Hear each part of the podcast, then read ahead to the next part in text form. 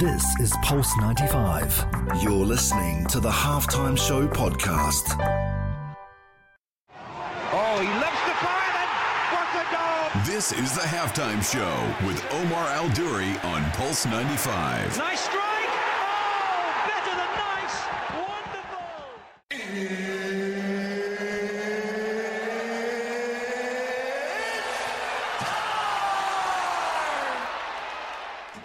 Salam, welcome to the halftime show with Omar Duri on Pulse 95 Radio. Hope you're having a blessed day wherever you're tuned in around the world, whether it's 95 FM, pulse95radio.com, our app, Sharjah Broadcasting Authority, or if you're chilling at home watching us live on YouTube. Coming up on the show today, Ellie Robinson, man, multi medal winning British swimmer, world record breaker, 50 meters and 100 meters butterfly, gold and bronze medalist at Rio 2016, and Commonwealth gold in 2018. An athlete that I got a chance to meet at the Sharjah Reading Festival. And today, she's going to be on Pulse 95 Radio on the halftime show. I had to have her on the show. She's in the UK at the moment, but she is fantastic. So make sure you don't go anywhere and stay tuned on the only place to be at 3, the halftime show on Pulse 95. This is the Halftime Show with Omar Aduri. Oh, he lifts the fire and what a goal! This is the halftime show with Omar Al Duri on Pulse 95. Nice strike! Oh, better than nice! Wonderful!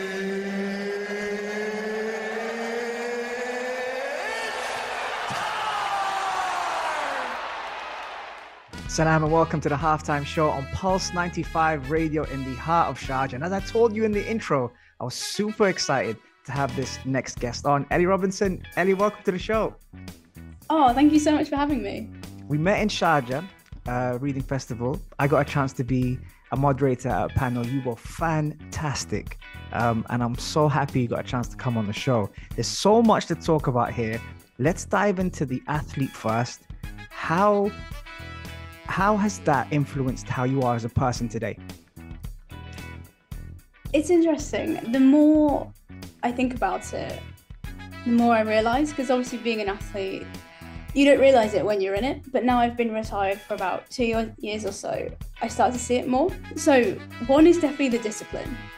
Um, you get so used to living quite a regimented life, training being quite structured, everything you do has an order to it. And I found like being a uni student, it's been so helpful with assignments. You know, people look at me as this really like uber focused, really organized person. And I, I don't know. I mean, it's not me. As you can see, I was I was late today and I'm very sorry for that. that's when the athlete that's when the athlete mentality slipped. Because I finished uni um about maybe um two weeks ago. Okay. So exactly, as soon as like the mentality switches off, like all of me just goes and relax. I like that. I like that. No, no, Yeah, and I wasn't gonna tell anyone. I wasn't gonna tell anyone you were late, but you just told everyone on national radio. I was gonna say it's alright. I'll own up to my mistakes. That's it's a true athlete. I love it. I love yeah, it. all or Um, nothing. That's the athlete mentality.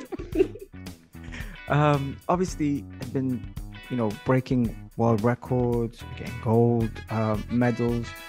Do you sometimes feel that you have to pinch yourself to realize how much you've done? In was it seven years? You said. Yeah, I think so. But it's it's absolutely right because I think when I was an athlete, you're always looking at what's next, and I think very rarely do you take time to reflect. Um, I think particularly for myself, even more, I was so focused on outcomes because I, I wasn't a huge fan of training, um, to put it mildly. I used to love the competition. So for me, it was all about, you know, where's the next adrenaline rush coming from? Like, when's the next real chance, to, like, sink, sink my teeth into competition? So I didn't really used to reflect that much. It was always, how can I improve? How can I better myself? And again, since retiring, it's allowed me to reflect and quite fondly as well on just swimming in general, like the life as an athlete. Because, like I said, I didn't love training much, and it kind of consumed me a little bit. But now that I'm, now that I've stepped away from it, I can see the positives as well. So yeah, it's allowed me to reflect in quite a sentimental way. Mm. What was it about training that you were dreading? It's hard. No, it sounds it sounds so bad, but I had a bit of a fear of failure, and particularly when I came back from Rio because I'd achieved, and I was really scared to lose what I'd accomplished, if that makes sense. And I put pressure on myself to maintain it, and I think I got into the mentality of saying, okay, well, if I don't try 100% and then I fail, I failed not because I'm not good enough, it's because I didn't give 100%. And it's obviously a really unhealthy mentality to have, because naturally, if you don't give 100%, you won't fulfill your true potential and you will underperform. And yeah, it was eventually when I did kind of get beaten at World Championships that all of that kind of broke and I was like, oh, okay, no, oh, no, the worst has happened. I've come second. It was ridiculous. My priorities were so high, kind of unhinged. Yeah, it was it was ridiculous. But then that kind of shattered that fear of failure. So it was, yeah, I can't remember how I got onto that conversation. No, it, it, it was, ended in a nice way. well, the, the thing is, is like when you do achieve gold and bronze medals at Rio, in 2016 and then you come back from that obviously hitting the gold is something but then you also set that expectation on yourself and again i'm speaking like i've known you for years i, I, I met you last week but having spoken to you and listened to your journey i think like the athlete is always something people are going to be talking about but the person which is what i'm going to be jumping into on the next segment is what i want to know a lot more on on how that person is nurtured to become the athlete rather than the athlete become the person. that makes sense. So we're gonna dive into that as soon as okay. I come back um, from the from the break. We'll be right back, guys. Don't go anywhere. We'll see you right after this. This is the halftime show with Omar Adouri. On, on, on 95. 95. Oh, he loves the fire and what a goal! This is the halftime show with Omar Al on Pulse 95. Nice strike!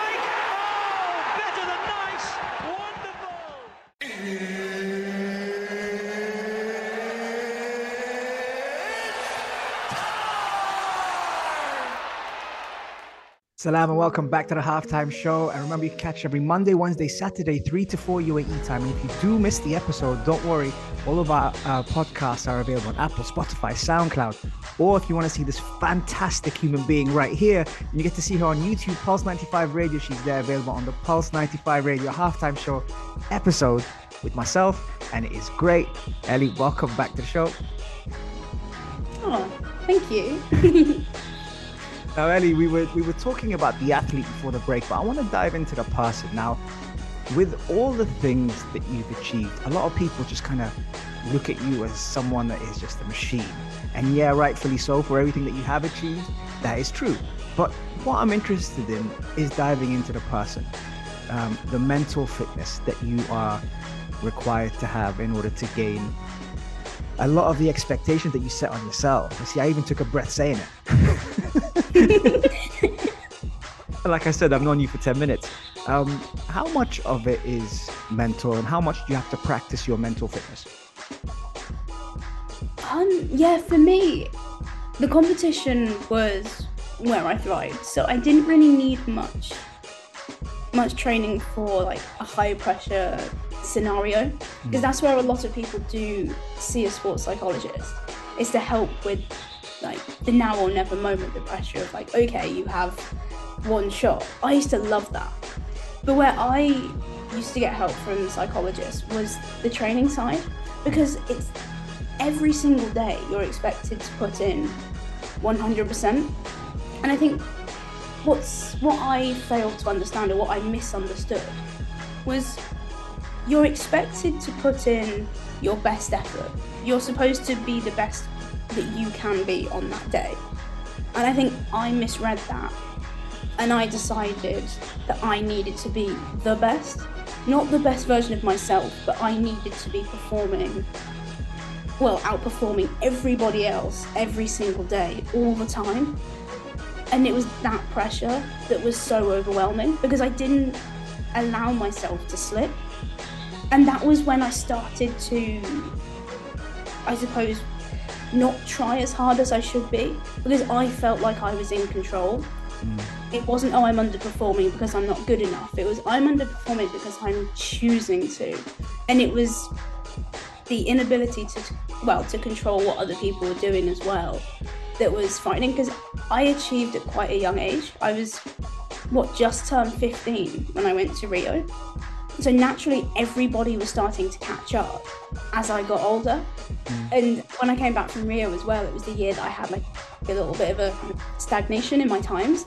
So I felt like I was slowing down, everybody else was catching me up, and I wanted to be able to control something. So yeah, that was where I had most of kind of the help from psychologists and things like that. How important is it to be able to, to turn to psychologists openly as well? Because there seems to be a certain stigma, and it's it's ironic that it's Mental Health Awareness Week this week, but we talk about this a lot on the show anyway. And when you spoke about it, it kind of opened that door for me to ask it. How important is it to to be able to turn to psychologists and, ex- and express yourself? I'm I don't know, I'm one of those people that can speak to psychologists quite easily. Um, I think if I see an issue, like I recognized a problem in the way that I was thinking and I wanted to get it solved. And for me, that was okay, the only way that you're going to solve this issue and stop feeling the way that you are feeling is if, you know, you try as hard as you can in this. Like if I hold back, we're not going to get any problems solved. So it's it's the cooperation on both sides, and it can be really hard, particularly if it's something more than sport. If there's something quite personal to what you're talking about, because obviously it's not just athletes that speak to psychologists; it's it's anybody. So I do understand that there can be it can be quite difficult. Like at times you can even feel embarrassed.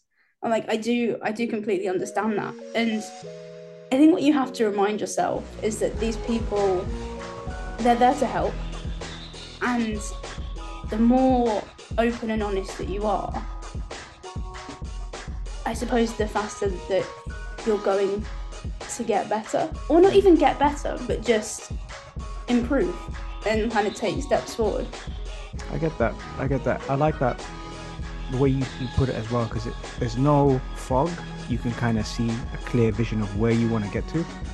And I completely get that. But I also notice in the way that you speak, it's a comfort within yourself because you're able to express yourself so openly and you're able to to be quite clear about the challenges that you face. And and again, because you're an athlete or because you're you well, no, you are an athlete. People say I was an athlete and I retired because I deal with athletes. I know they're always going to be an athlete, so I change my language when I talk to them. But um, is that also down to you being comfortable with your own skin? Yeah, I suppose so. I think I'm definitely someone that uses words and articulation to try and understand myself more. So, really, really simple things like we had an exam for uni, and there was kind of a few of us revising, and I found that I better understood a topic when I tried to explain it to somebody else. Because through the process of trying to teach someone else what you're thinking, it clarifies everything in your head. And it's exactly the same process when you talk to a psychologist because you've got all these thoughts going on. And very rarely do we actually take the time to either write them down or talk about them. And I think they are two really useful strategies because it gives kind of structure and coherence. And it's not just this overwhelming kind of sense of emotion going on in your head. And you can actually start to almost look at it in the third person and really start to structure it and break it down so it's not just one tangled kind of amalgamation of feelings. So it's it's really useful, I think, both talking and writing as well. Love that. And perfect segue. You've done this before. We're going to be talking about we're going to be talking to Annie Robertson next about her being an author and a student, um, and how amazing that is to be able to do that, which is amazing. Uh, on Pulse 95 Radio. Don't go anywhere, folks, and and be right back after this break. See you in a bit.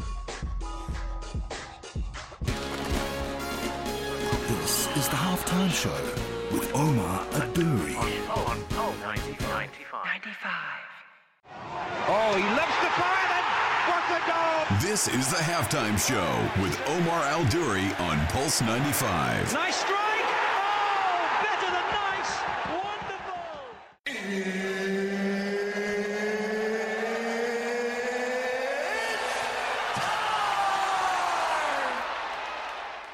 Salam and welcome back to the halftime show on Pulse 95 Radio with your host Omar Duri and just a gold medalist Ellie Robinson. She's here uh, on the show. Uh, Ellie, thank you very much for tuning in and, uh, and being with us today on the halftime show. I wanted to get you here since we met at the Sharjah Reading Festival, Children Reading Festival, and I thought she's brilliant, but I also had to get approvals. so thanks to my team. Um, Ellie, um, you you're an author at the moment now, and you're a student as well. Queen Mary's, I think we were talking about when when I when I met you. That's right. Um, and uh, it, it was so funny. We've got to tell the audience this because when I met you and, and you saw me in a Kandura in Sharjah, I started talking to you, and you were just like, this guy is talking like he knows London.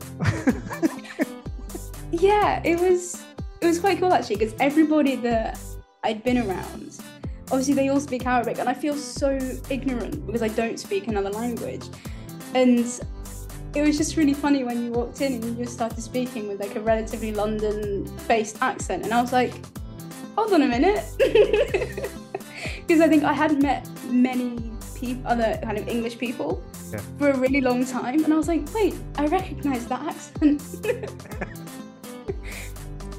it was great. It was great to be able to kind of talk to you and and uh, and the other two guests as well, who were great as well. And it was nice, just kind of reminding, not just in terms of like the language, but also in terms of like just that connection that we all had through being authors, but being at such a good event as well, where we got a chance to to speak to each other about things. I I was lucky enough to be asking most of the questions. So for me, it was fun. I was just absorbing all the information from you. Um, but tell me now, as a as a university student, now this is something again for people that don't know. Not every university student is a gold medalist. That's the first thing. and, and second thing, if I'm chilling in class and I'm and I'm studying and, I'm, and I look to my left and I got Ellie there with like I can imagine with both gold medals around her neck. Have you? Has anyone kind of stopped you or, or kind of realized like what you've done? Because I don't. Because you come across very grounded and it's not something that you would really mention. But does anyone ever kind of mention that to you at uni? It's quite funny actually because I joined Queen Mary in my second year of uni. I started with the Open University, which is obviously all online. So it was my first year. I was meeting new people, and I didn't really say anything. I didn't say like, "Hi, I'm Ellie, and I've won Paralympic medals," because that would be a bit of a weird introduction. Um, and really slowly, I would obviously talk about like, "Oh, when I was an athlete, when I did this," um, just drawing on general life experience, or like the fr- talking about the friends that I've got. And you could see kind of slowly over time, people would be like, hold on, did you do like international sport? And I've had kind of two or three people come up to me and say, why didn't you say anything? Because I obviously like eventually like you give them your social media and they'll look at it and they're like and they just say you've you've got no idea. You've got absolutely no idea that yeah, I'm a student. I think it's because I'm such a history nerd as well. It's almost I, I can say hand on heart that I'm such a geek. Um, so people expect me to have spent my whole life kind of immersed or with this love of history. And then when they find that actually the first section or chapter of my life was completely dedicated to sport, something so different to history, it's quite a shock. Hmm. See, I can't picture you with a huge, a huge gold chain. Walking around uni where people are like, is that gold medalist? No, that's just a big gold chain. I Honestly. I went through so many phases in my childhood. Like my music taste is so eclectic. What's your this- music taste? yeah. Go on. You've, you've mentioned it now. Okay, so it's literally anything from. So my dad really likes rock music, so it'll be like 70s, 80s, 90s rock. Um, I went through a phase of like, I don't know, like rap, contemporary rap stuff. Okay. Um, and then even like foreign language things. I'll listen to classical music, literally anything, musicals. And then I don't know, like Post Malone, it's and then the Weeknd and then ABBA. It, it just doesn't make sense. It's Okay. just everything. You know how I know it was old school when you said rap. That's when I'm like, oh my god, she didn't just say rap. That's when you know she's she she knows her music when she says rap. Because now obviously people refer to it as hip hop. So when you say rap, then you know those people that were behind rap were like the old school veterans who know music. So I'll give you that No credit. way. I don't know. Maybe I'm just old fashioned, but like obviously everybody talks now about like grime and drill, and I'm like, what is that? What is it? oh, all of a sudden you make me feel so much younger. It's great. no, I boat. completely, I completely eh, get where you're coming from, and I do understand that, and especially not being um, in the UK at the moment. Obviously, I, I mean, I've got social media, so I can see what's happening over there. But when you're not around it and immersed by it, and then you go back, like I'm, I'll be going back at the end of the month, and, and I'll go back and I'll, I'll just kind of observe what's what's being played, what's in the stores, what's in the grocery store, what's in the retail store, in the, on the radio, and I think, wow, they're playing this over here, and then I'll kind of start to to dive into the different music channels. Um, how do you, how do you um disconnect from all the noise? Ooh. Um, I do like a good series to Okay. sink my sink my teeth into. Um, it depends. If I'm just looking for something to be distracted by, like immersed in, then I, I do like a historical drama. I think they're really cool.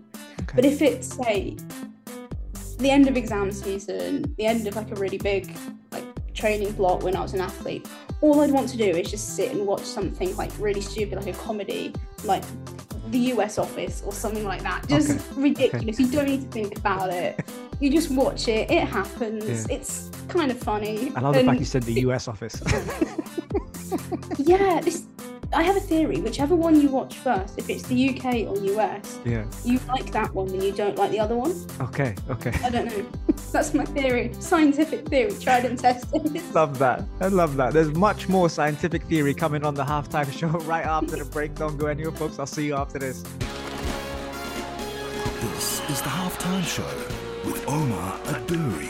On Pulse 95. Oh, he loves the fire This is the halftime show with Omar Al Duri on Pulse 95. Nice strike! Oh, better than nice! Wonderful!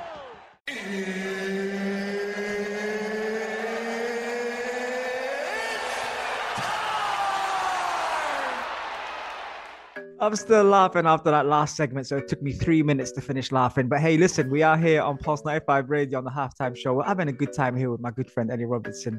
Um, Eddie, you've been fantastic on the show. I can't believe it's almost full time on the halftime show. But before I let you go, please do let the audience know um, what are you up to these days? Where can we follow you? What's coming up for Eddie Robinson? okay. Um, does Ellie Robinson know what's coming up for Ellie Robinson? Good Question.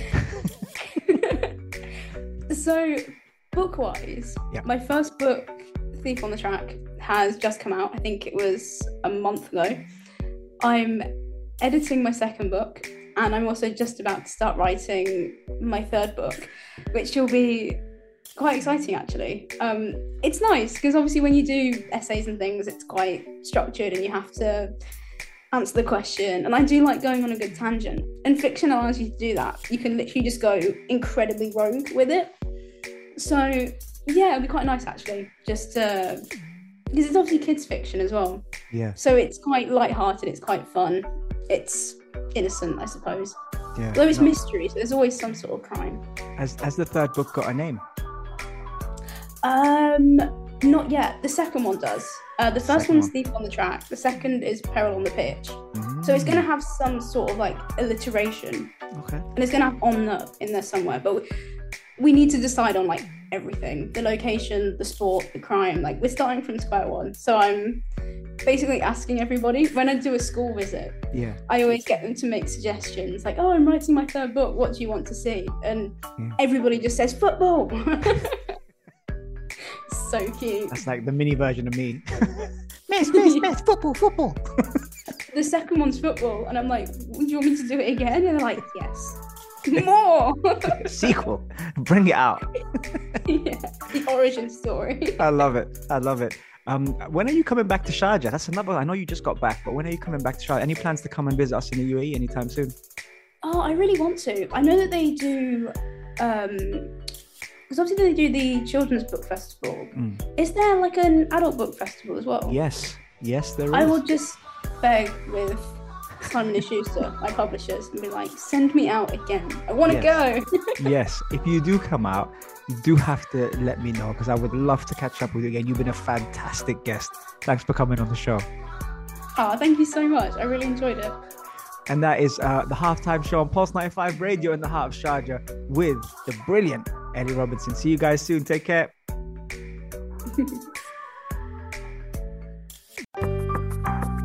This is Pulse 95. Tune in live every Monday, Wednesday, and Saturday from 3 p.m.